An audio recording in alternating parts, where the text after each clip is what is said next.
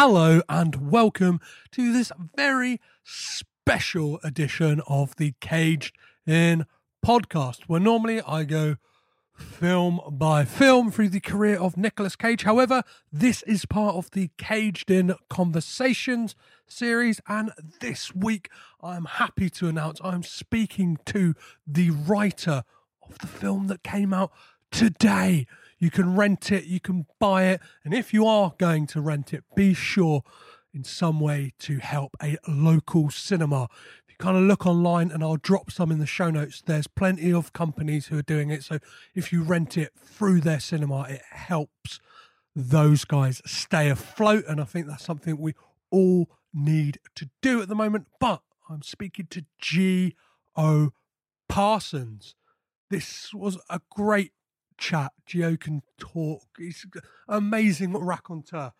Unfortunately, in this conversation, the Zoom audio went a bit haywire. I lost about four minutes of the conversation I had with Gio. However, in you'll hear it when you listen to it.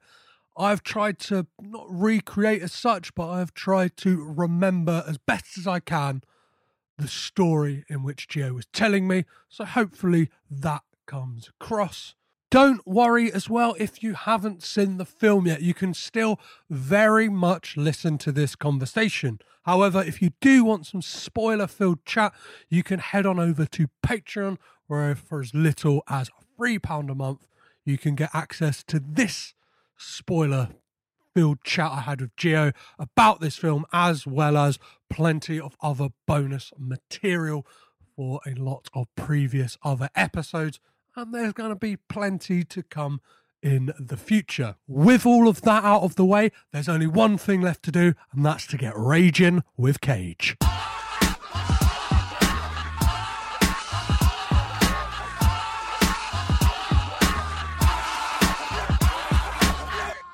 Celebrate the release of Wonderland, I'm joined by the man responsible for pitting Nicolas Cage's janitor against a group of demonic animatronics. I'm thrilled to be joined by Geo Parsons. How are you, Geo? Good. And I'm thrilled to be here. And uh, one of the things that I wanted to say is to thank you, uh, to thank your audience, to thank all the Nick Cage uh, fans out there because uh, there would not be the kind of uh, hype for this movie without you guys, without your support, without even seeing a frame of it. You know, before it even when it when it was first announced, and it was this just kind of weird, crazy thing. There were so many people that were so supportive of it. You being one of them, uh, your audience being another uh, big, huge part. So, uh, you guys, listen, before we even start, you can ask me anything you want, but let me say thank you. Thank you guys. I very much appreciate it. Well, first of all, before we get into, yeah, how how this film came about. I want to say I've watched the film now twice. We were talking uh, off air for a moment ago, and there's not a lot of films I tend to watch twice, let alone in the space of two weeks. And I had so much fun uh, w- with this film. And so, where did the inception of this really start for you? Like, the, I know the script's kind of been kicking about for a while, but wh- where did the germ of the idea come from? So, uh, really, really, really, really long time ago, I had moved to Los Angeles and I was working as hard as I could to try and become, uh, you know, an actor. I wanted to be a movie star. That was my goal. And I worked so hard at it and it didn't really go anywhere. In this section is the one that I mentioned in the intro that Zoom just decided to glitch out and a good four minutes of audio is just lost to the annals of time. And apart from me going back to Gio and saying, hey, can you just retell that story? That's a bit too awkward for me. I thought I would do my very best to kind of recreate that story for the best of my knowledge. And it goes as such that Gio was struggling as an actor, not struggling, but like working hard, as he said, working very hard at being an actor. He was in acting class. He was performing a lot of the time. Uh, he said he'd write his own scenes just because it's. He just imagined stuff out of films that he would he would love to see, and just creating these yeah these scenes. People were really responding to him. So in over time, he decided to put on some plays. And he would do them over multiple evenings, get the cast together. But one of the things they noticed was that there was only like uh, it was patchy crowds a lot of the time. Like you, you'd get a few people each night and stuff like that. Until one night, somebody suggested to him, "Or how about you just do these plays one night, just one night? Then you'll have a packed out, sellout crowd if you just do them for one night, as opposed to just all the people who are coming throughout the month are all coming for that one night. And then that brings us up to where the audio comes back now. And you're having a good time, but they only exist as long as the play does. As soon as the play is over, there's only 100 people here and half of them aren't going to remember what happened you know mm-hmm. if you want to get somewhere you're going to have to make a movie and so now I had a new problem. I never made a movie before, but I had seen a lot of people on Instagram or on Indiegogo and on Kickstarter and these kind of fund your own movies having a lot of success. People yeah. make like forty thousand dollars, fifty thousand dollars, and I thought, wow, I could, I could do that. I got to just think of something that it's got to be a horror movie. Then I got one location because I was so used to doing the plays. Yeah, yeah. Uh, I always had to pit it in one location. So, okay, we'll just make it one location. That'll be easy. And I don't think I'm going to have that many actors or that many moving parts. So I'll just have like maybe one role. And then I got to think like it'd be really funny if the evil villains in the horror movie messed with the wrong person and he just absolutely cleaned their clocks that would be a great movie. See, I had always grown up watching these B movies where the bad guy kind of held court against everybody else. Like nobody would ever touch him, you know? Everyone always runs scared. But a side note, I had a friend who used to play in the NFL in the football league, and he at the time was huge when he played. He was like 310 pounds, six foot four. He's just an absolute wall. And one day he's driving his car down the road, and this guy, he I think he cut somebody off. So this guy rightly honks at him, honks at him, and then pulls over and goes, "Pull your car over! Pull your car over! Put up your dukes!" So my friend, who's six foot four, three hundred ten pounds, happily obliges, and he, they both pull their cars over. I'm not recommending every, anyone do this ever this guy who's so upset gets out of the car. All right, come at me. And my friend gets out of the car and is just this colossal dude. and the guy who threatened him to fight just ah, turns the other way and just starts booking it back to his car, gets in his car, speeds away as fast as he can as my friend's chasing after him. So that was kind of like one of the things that sit in my mind is like maybe these bad guys they meet with the they they, they mess with the wrong person. All right, so I got the idea kind of set, but how am I going to, you know, set it all up? Um, and I think place uh, in uh, outside Reno, Nevada called Boomtown, which was a casino, but it also had um, an amusement park. Mm-hmm. Uh, and I used to go there for my birthday all the time when I was growing up because I'm from Lake Tahoe. And they had games and different animatronics and things like that. So that's where I kind of got the impetus of like, what if those were evil and somebody had to do that stuff? So that's where the the the movie idea comes in. So I got the movie. Boom, I know what I'm doing. I write it. I write this whole movie. And then I go on Indiegogo to pitch the uh, film, and the person that contributed the most was basically me. I kept, I kept anonymous, anonymously contributing to my own project. To, Come on, guys, look at I'm so close to the goal. Yeah, yeah, yeah. By the time it was over, I had raised, you know, mostly my money and about fifteen hundred bucks. But with that fifteen hundred dollars, I had enough to shoot a short film. So what I did was I took that money and I used it on some props and I used it to create a uh, animatronic mask and I used it to create like a, a it was called Wally's Wonderland at yep. the time, a Wally's Wonderland sign. And so my wife and I and my friends, we went out to uh, my friend Manny's garage in Upland, California, and we kind of designed it and we shot that first scene which is in the trailer. Everybody kind of knows it now. It's where the janitor's like mopping up, and then Ozzy attacks him, and then yeah. he just beats beats Ozzy to death. and so eh, I had used a different animatronic in the short, but um, I filmed that scene, and then it's uh, like, okay, well now I have a script, and I have something that people can like see the idea of it because it's one thing to try and get somebody to read a script. It's incredibly difficult. Yeah. But if you can show them just 30 seconds, everybody has 30 seconds to just click on something and get the idea of it. So I started sending that out to as many people as I could, just randomly. As anybody that was connected to movies or entertainment or whatever, boom, I'm just sending them blind emails and I'm saying, I have a great idea. Would you take a look? I have a great idea. Would you take a look? And I sent this out to hundreds and hundreds of people and did not get any replies, except from one lady. Her name was Kailey Marsh, and she ran something called the Blood List, which is like they talk about this in screenwriting. It's the blacklist. It's like the best unproduced horror Yeah. movies. She ran the Blood List, the best unproduced. Uh, I should I said the blacklist is best unproduced movies. The Blood List is the best unproduced horror. Horror movies, yeah. Exactly. So she sees it and she's like, this is the wildest thing I've ever seen. Could you send me the script? So I send her the script. She reads it. She's like, this is pretty good. I'm going to put it on my website and hopefully, you know, you can make something happen with it.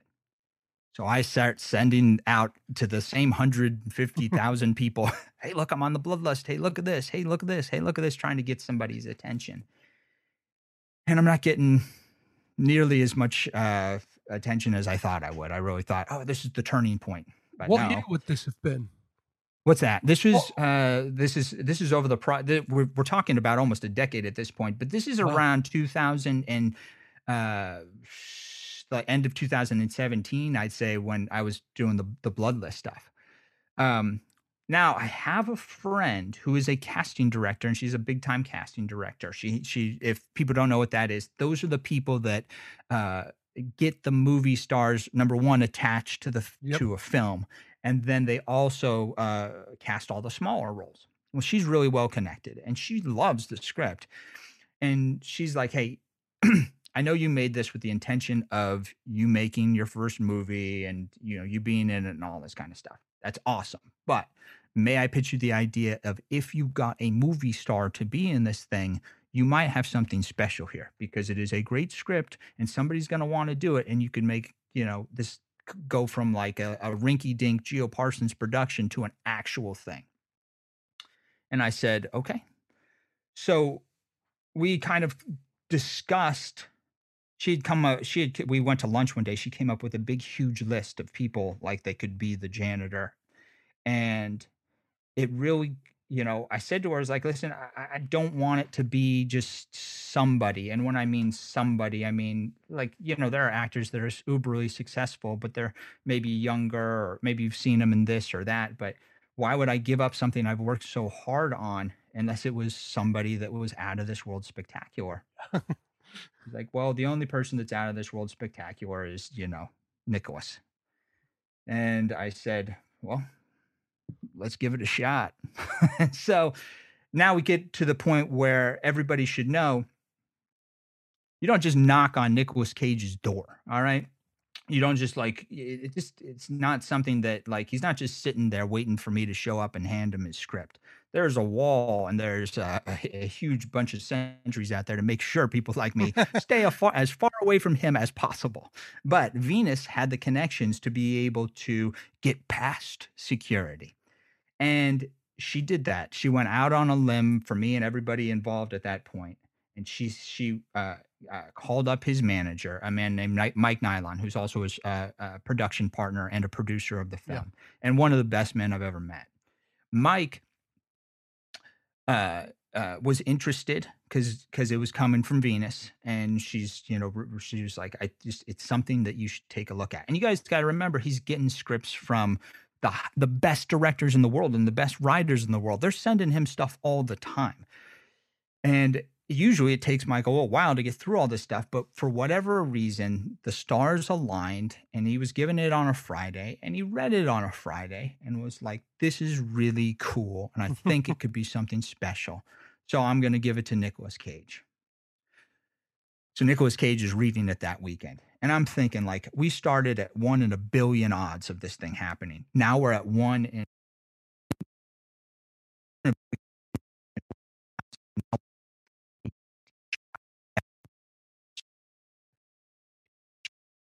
And so I just kind of sat on edge all weekend.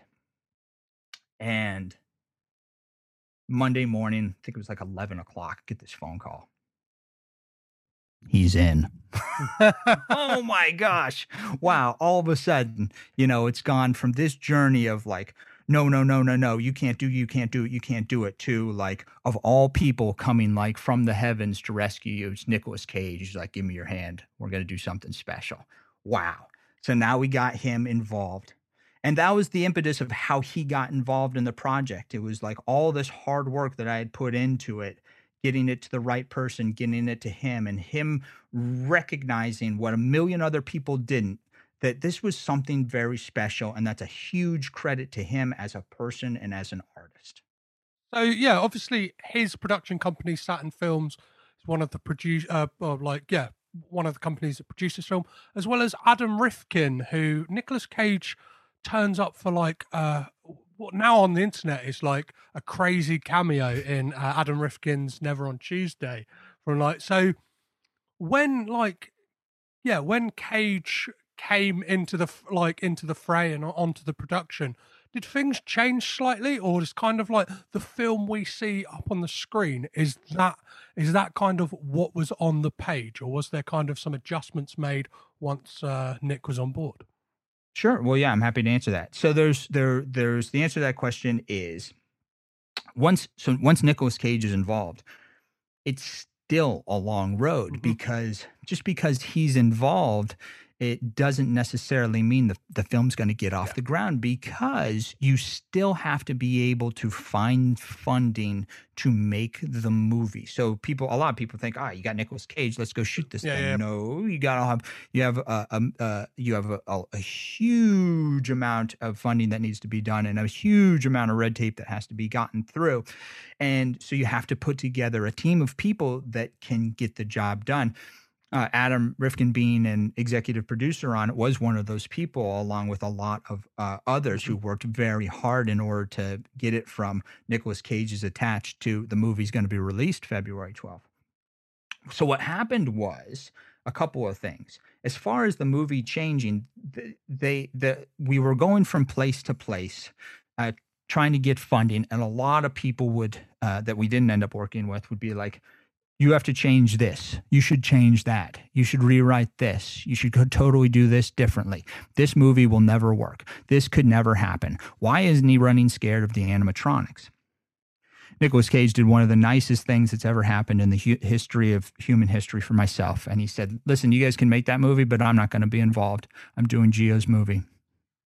It was so cool. Well, I, I, I guess one of the things that uh, I, I'd imagine, especially executives and like studio saying is to have Nick Cage in a movie and for him not to talk would be a big one. Like he's a totally silent character and something you don't tend to see in this this day and age, really. Yeah, well, everybody wants him to do what he's famous for, uh, like mom and dad mm-hmm. pick up a sledgehammer, sing the hokey pokey, and smash that pool table to bits. Gosh, I'd love that, you know. But he saw the opportunity not to speak as an acting challenge. Mm-hmm. Think of it like uh, just from when I did the short, it was very difficult because the janitor is not like a, a, robot. He has emotions and he has feelings and he can laugh and he can smile. He can do all sorts of things. But to be able to get that across the uh, the frame with just a look or just your eyes or just a smile or a smirk, that's very difficult. Mm-hmm it's an extremely difficult acting challenge, and I, and it's something that he's done what hundreds of movies, hundred movies, hundred I don't know what his count. It's almost hundred. Yeah. Maybe this is his hundredth. That would be cool if it was. But in all those movies, you know, he has dialogue, he has lines, he has things that he's saying or crazy monologues that he's doing. And this one, he didn't have that stuff. So if you're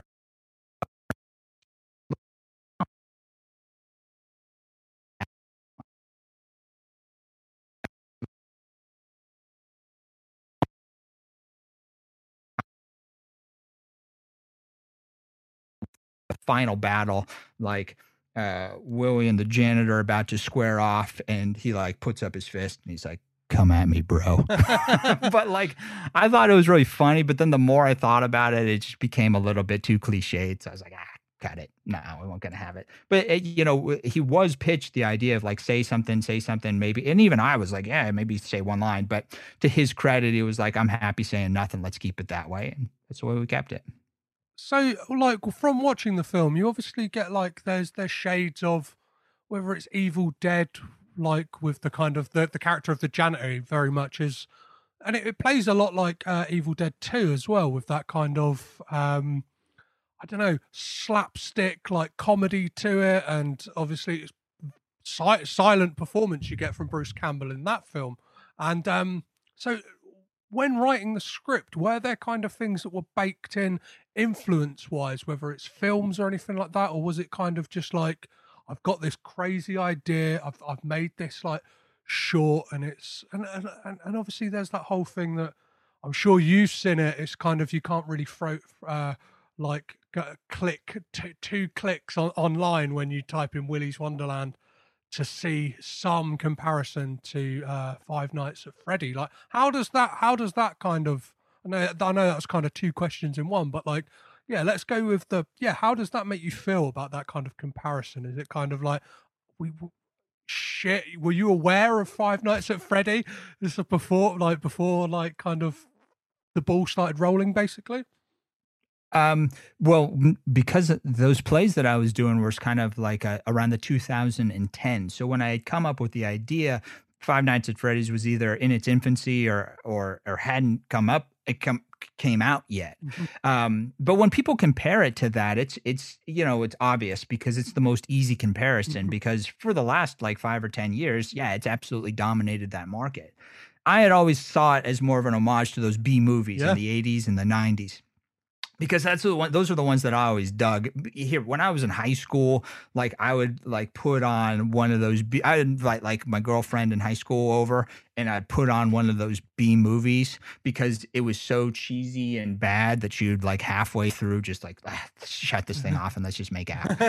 So that was kind of like the idea um, that always inspired me with making uh, that kind of a movie. It, it, was just kind of an absurdity to the whole yeah. entire thing. And animatronics coming alive and talking trash and then getting their their asses handed to them was kind of fun. Um, as far as like the like how how the slapstick and the comedy of it, there's a very fine line to walk because if it's too broad, mm-hmm.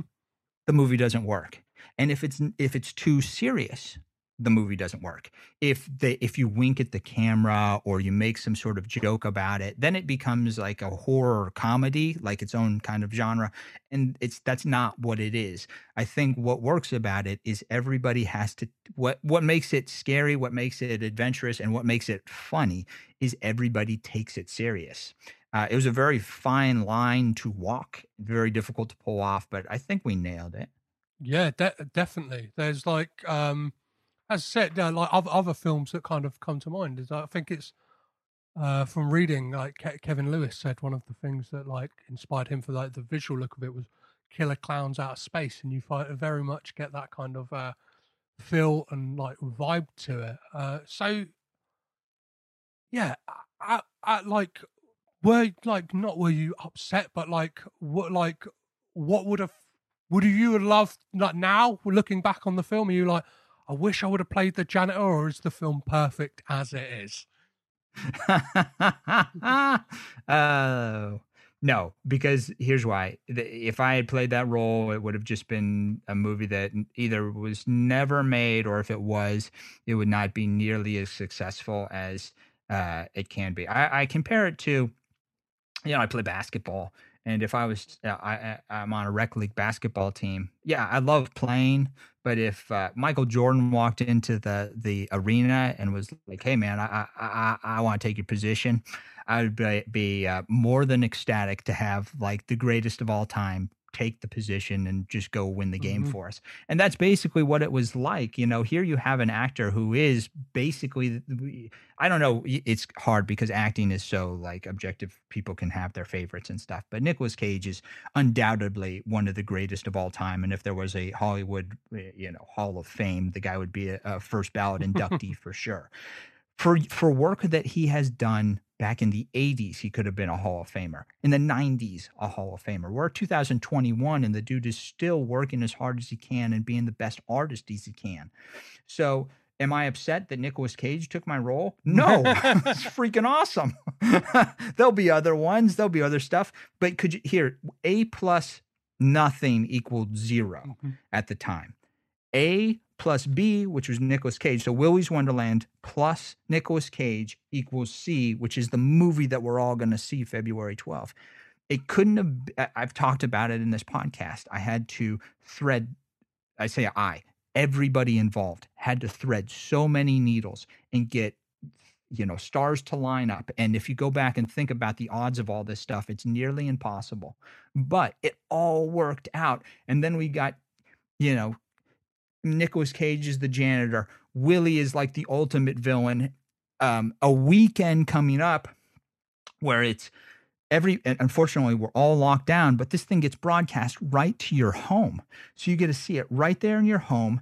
It's in america we have uh, president's day on the 15th so it's a long weekend. So it's the 12th the 13th valentine's day is a 14th i just told everybody the story of how i, I got bad. I got uh, high school girlfriends to come over and make out with me because the movies were so silly. They had nothing else to do. So it all kind of like the universe all came around and it was like hey like this is going to be something special and fun and work out for you and all the all the hardship that you had to endure it, it, ends here it's you know it's like the best of the best possible outcome it's the best possible gift and i'm incredibly lucky it happened Perfect. So, um, like one of the things I wanted to ask about the like the script and obviously like the the pros the process of it and stuff like that is, did you ever write a backstory to the janitor? Was there ever like anything kind of that you had there for Nick or whoever were to play the janitor to be like, this is where he came from, this is my where he might be going, or was it that this guy is in this situation at this time and that's it? But no, there was never any backstory. I, I, as the person that created it, had a backstory in my head of what he could be. And Nicolas Cage as the person who brought the character to life, had a backstory of what this person could be. But he and I were in utter agreement that nobody should ever know that Yeah. stuff because it takes away some of the the the allure of Willy's Wonderland. If you knew the janitor was this or that or this or that. Um, I, I, you know, the, here's what I'll say to anybody listening: if they want just a little bit of backstory, a little bit of, uh, you know, he's in my mind, he's he's driving through. He's on. It, it looks a little different because we filmed in Atlanta, but I had set the movie in um, uh, Nevada, and he's driving through Highway 50, which is like the loneliest highway in America. And he's trying to get to Reno because he's going to meet like a girlfriend there and have a fun night at the casino. That was kind of like the the the reason that was kind of like my backstory for him. So if you Mhm. want just a little bit of backstory of where this guy could do could be, that's where it was. And the reason that that's the backstory, everybody, is because I was listening to uh, a music vi- video for the Killers called "Shot at the Night" that takes place. They're from Las Vegas. Uh, I grew up on uh, on the border of Nevada, uh, and that music video, it's like these kids running around having a fun time gambling, and I was like, hmm, maybe he's just driving to Vegas to have a good time, and or, or to Reno to have a good time, and then you know he runs into this stuff. But I, Nicolas Cage and I were both in agreement that if you gave it more than, you know, he he he was once a super soldier, or he was once this, or he's going back to get revenge, like it just takes away from the whole entire thing. Part of the experience is just a guy that shows up to do his job and then gets on with his life. Yeah, definitely. And uh, like, I kind of like, for me, there's obviously this idea that he's like the man with no name, like the the the classic Clint Eastwood character, and that you could see very much like the many different adventures of the janitor, whether it's like whether it's a totally new thing, like he's not up against animatronics or anything like that. It's like, and and we'll, we'll possibly touch on it a bit later in the podcast, but obviously there is um the way this film is left like it's it's, open ended things things uh could go into weird and wonderful places. And um one thing i have to ask i'd be remiss if i didn't ask this is does a willy's wonderland pinball machine actually exist? I know i know you told me off mic that when it came to production of of the film that's kind of you had ste- you'd kind of stepped away from it and kind of left it to to Kevin and those guys to film it. But do you know if that pinball machine actually physically exists? It does exist. Somebody has it somewhere or somewhere. Amazing. Okay. Aside here's here's one of the fun here's a fun Nicolas Cage story that I can tell everybody.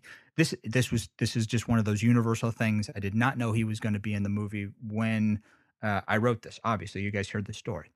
When I was in college, I went to UCLA, and in UC at UCLA in Westwood, which is like the college town, there was this arcade. And everybody from college age kids to high school kids would go to the arcade and just have a good time. This is like circa 2002 mm-hmm. be my guess.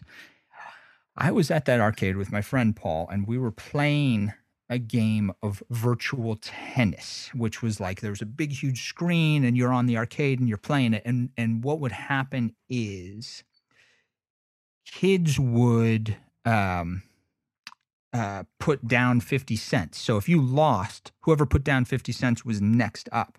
Well, I had won, and I remember somebody putting down 50 cents, and I look over to my right, and there's the man himself, Nicolas Cage. He had come to the arcade with his son Amazing. just to have fun, and all of a sudden, I'm, you know, here I am, like uh, 20 years old, squaring off against Cage in a, ten- a thing of virtual tennis, and it was always such a fun story that had happened to me that there is a point in Willy's Wonderland where they're in the arcade or they're, you know, he is playing games, and I kind of put that as an homage to this crazy thing that happened to me 20 years ago, and just so happens that again universe kind of circled around and put the man himself in it and then i reminded him about that you know back back before the thing started he didn't remember it all that that always that always uh, ends up being the way. In this part of the conversation, I asked Geo about the potential for any sequels within the Willy's Wonderland universe. However, the question I posed kind of has a spoiler in the question. However, the answer that Geo gives is spoiler free. So I thought I'd clip out my question and just give you the answer because I think it's a really great thing. As I said, if you want the full spoiler chat, head on over to Patreon. Is there any thought been put into that, or is it kind of a one and done? That's it for you. No, there's absolute thought put into it. I think that in life, you have to be able to be ready for uh, anything. And so, if I hadn't of, you know, if I had just written it and thought like, well, I don't know what's going to happen next. Well, there's like probably a million people out there that do want to see what happens next. So figure it out. So one of the things I thought of was just different adventures or different things that they could be part of. And so I, I thought long and hard about all that kind of stuff. And then I, I got the perfect idea and just locked it away in my brain and uh, try and do as best as I can to keep it locked away. And hopefully there'll be a, um, uh, a surge of people that want more adventures and want to see the janitor again and want to make something like that happen. And um, let's let's certain certainly the door is open and uh, you, you, the, the thing is is like you can only tell the joke once. You know now you got to figure out a way to make it uh, a little bit different, a little bit new. So that was kind of I guess that was one of the tricks to it. Once like, once you see the joke once, or once you see once you see behind the curtain and you know the magic trick, well then you got to think of something better. Um, and hopefully, hopefully this idea is. Yeah, well, yeah. As I, as I kind of said earlier in the conversation, it's the character of the janitor almost seems like he could be like plonked into a different, like almost another situation. It, like something completely different, like Totally. and and you would kind of be there for it. And there's because he's got the mystique. He's this. I said he's he could ride into another town like the the man with no name, like like, like you kind of have the what is it? Um, a fistful of dollars, a few dollars more, and the good, the bad, and the ugly. And it's like they're a trilogy, but at the same time, they're not. Do you know what I mean? Right. Like they're just standalone films. And um, I know as a fan, as somebody who's seen the film, that like, yeah, I'd, I'd love to see the further further adventures of uh, of the janitor. As we start to wrap uh, the conversation up and wind things down, uh, one of the things I really, really wanted to talk to you about was just this amazing fan response to the film and the kind of like everything that's happened afterwards. And one of the things is Willy's Wednesdays, these Mhm. these amazing like submissions you've got from people, amazing artists and people like doing their interpretations of the animatronics or the janitor. Like, how did that? How did that whole idea come about? uh, it was the art. I, you know, it's not something that I fostered. I did. I never said, "Hey, send me Mm-hmm. um, art." You know, I never, I never, I didn't ask for anything. It's, it's these amazing, um, I say kids and adults. It's these amazing kids and adults who want to express their creativity through uh, Willy's Wonderland art.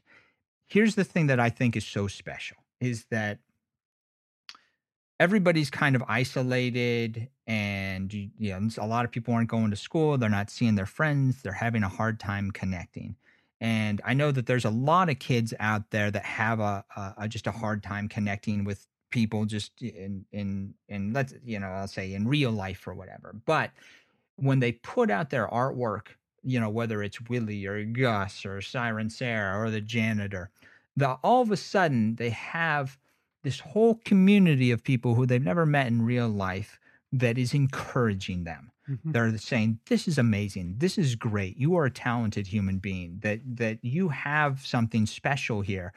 And whether it's just somebody that's first starting out, that's like you know six years old and he's just drawing a stick figure janitor, or if it's somebody that's 14 years old and is really coming into their talent and can do some sort of amazingly in-depth um, piece of artwork that looks like they were commissioned for thousands of dollars to do. What makes me so happy is that the response from all these people is to not like try and put theirs above somebody else's or to bring somebody else down. I've been doing these Willy Wednesdays on my Instagram page where I put out as much artwork as I can just in my stories. I have never once seen in the comments a negative comment about somebody's artwork. It is always 100% positive. It is always, this is great. Let me do mine. And then that person responds, this is amazing. You should do more. And it's built this whole entire community of kids and artists that just want to make something fun and take these characters to different places that I never imagined them going. Uh, there's there's there's people out there that are writing their own fan fiction about it that are you know just awesome awesome stories, making um, their own a- animation stories where they and their friends go into Willy's Wonderland and they they they have battles against the animatronics. Uh, uh, different kind of comics where the animatronics are good guys and the janitor is mean. You know, there's all this kind of fun stuff that's blossomed from it. And what I would say to all those kids is take that energy and take all the kind of artistic work that you're doing and start branching out into your own adventures. It's great that you're using Willy's characters, but let that just be a starting point for your Yeah. own artistic creativity. Let it be the the key that opens the door to your own artistic world so you can make more stories and you can make more artwork and you can take that community that you've built off of the Willy's Wonderland animatronics and and and uh, kind of fulfill the dreams that you want to do. So that's I mean that's I more so than the movie. I think the movie is awesome and of course I love it, but I I that's something that's just really special to me is all those kids that work so hard and all those adults too that do the amazing artwork and put it together based on this kind of like silly idea I had. well, yeah, it's it's uh, and like it's amazing to see just as a fan. So I can only imagine what it's like, and especially as a film that like it's not even like it's it's out now. Like the day Yeah. this is released, it, it's it, it's out now, and, and people are going off of some of them stills or like do you know what I mean like back like kind of behind the scenes or or not even that just kind of character idea designs and stuff like that and it's been going on for months and months and months so for you that must be just like absolutely i I can only imagine just mind blowing to just see that kind of support for something as you said which is a silly like what you see as a like kind of a not a throwaway idea but something that you just came up with and you're like wow wow, these yeah, people are into this it's cool. It's it, it is it is cool and uh it, it- it- just to to inspire thousands of pieces of artwork it's a win right there and to to have the other thing that a lot of kids did was they went and they read the script um they just found it online you know the leaked scripts of it and they went sat down and they read like a 90 page script And I think that that's important if you're an artist, if you're a filmmaker, you want to see how it, it, like you, like, like you're talking about, there's things that happen in the script that don't necessarily happen in the movie and how that changes and why that changes. Um, and then in your own mind, you can kind of imagine the whole thing. And then when you see it live happen, you know, it's just kind of like one of, uh, it's, it's, spe- it's special and it's, it's something that does not happen with every single movie. It, it just doesn't happen. Even with I, I, you know, I 50 years ago, Star Wars came out. I don't think they were drawing X wings before the thing came out. You know, um, it's just something special. I got really lucky, and mm, I'm if anybody's listening, they they hear my voice, and you've done one of those artworks. I try and like all of them, and I try and respect or you know respect your time by saying thank you because pff, it's fantastic stuff. Amazing. I, I mean, yeah, it's again like it's, it's it's it's a beautiful thing to see, and it's I, I feel like in a weird way a part of this Willy's Willy's Wonderland. No, you are. Yeah, you know yeah, what? You you definitely are because, like I was saying to you, the, the, one of the reasons I'm on your podcast is like you have to, um, you have to uh, respect the people who believed in you from the start. When when all the before even all those stills went out, I think you hit me up and said, "Hey, your idea sounds fantastic," and that's it was something that I appreciate. And all the fans of the show, uh, you know, always like my stuff when I put it out. They always retweet. They always ask me questions about this or that, and it's just it's such a nice thing. It's really something that I very much appreciate. So to your audience and to you, thank you. No worries. Well, thank you so much for your time, Gio. And I know you can't tend to, in the world of film, talk about what you've got coming up in the future, but what does the future, is there anything you can tell us what the future holds for you, or is it kind of riding the wave of Willy's Wonderland at the moment? No, I've got a bunch of stuff. I I want to I want to ride the wave of uh, Willy's Wonderland right to the beach and then build a surf shop. you know what I mean? Like um, I so we got some fun stuff coming up.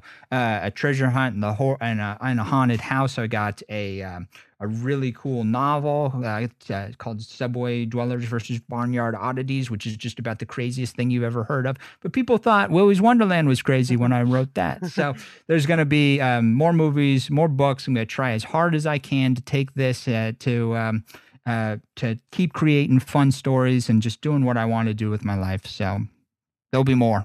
Believe me, there'll be more. Amazing. And yeah, one last thing, like uh, do you know if this this amazing soundtrack will be uh, will be getting uh, a, a, release of of some sort, whether it's uh, Spotify or a physical release somewhere down the line? Because uh, is it a uh, Emoi? I think. Yeah, yeah.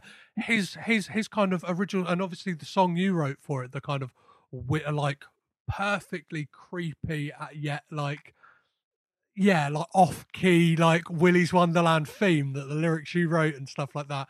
Well, sort of, sort of like like what what what I said about an artist improving what you've done. Yeah. You you you you know, I wrote that as just a rhymey song, and then he took it and made it something special.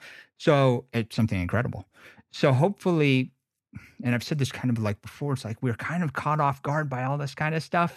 and with the uh, pandemic happening, we had to put all the energy into making the movie and getting it done. And there's all this kind of other fun stuff, the merchandise, the the music, and just the plushies, the toys, the steel box. I get all your your texts or your Twitter guys. I know what's going on. I'm trying, but first is like you have to just get the movie out, and then yeah. hopefully that is a lot of work, and I know they're working very hard to to do it. I know people want T-shirts in the UK. I know I'm trying, working on it. Promise.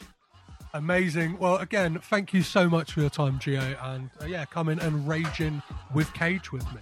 All right, happy to. Goodbye.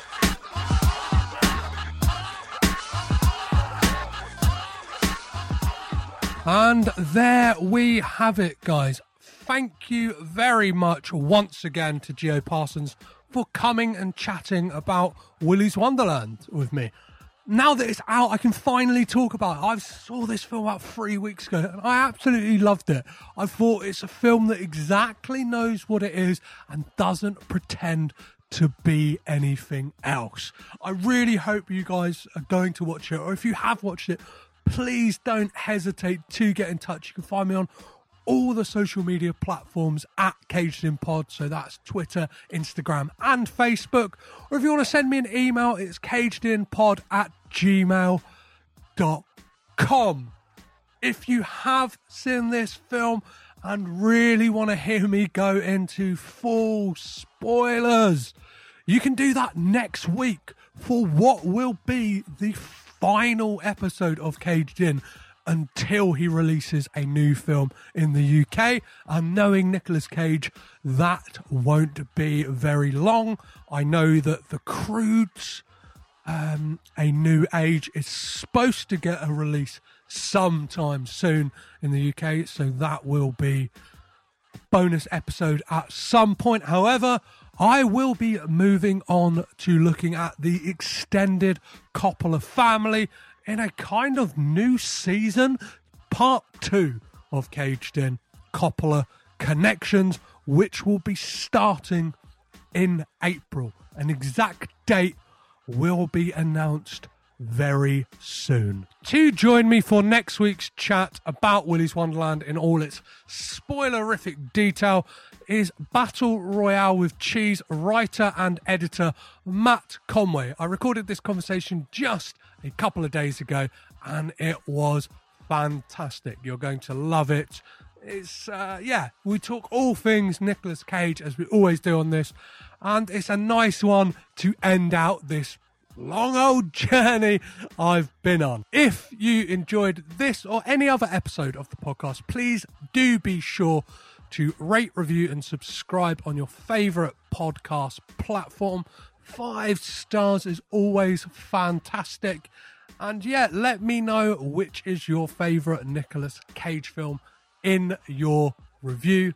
So, guys, as always, I've been Petros Patsilus. I've been caged in. You've been amazing. Bye bye.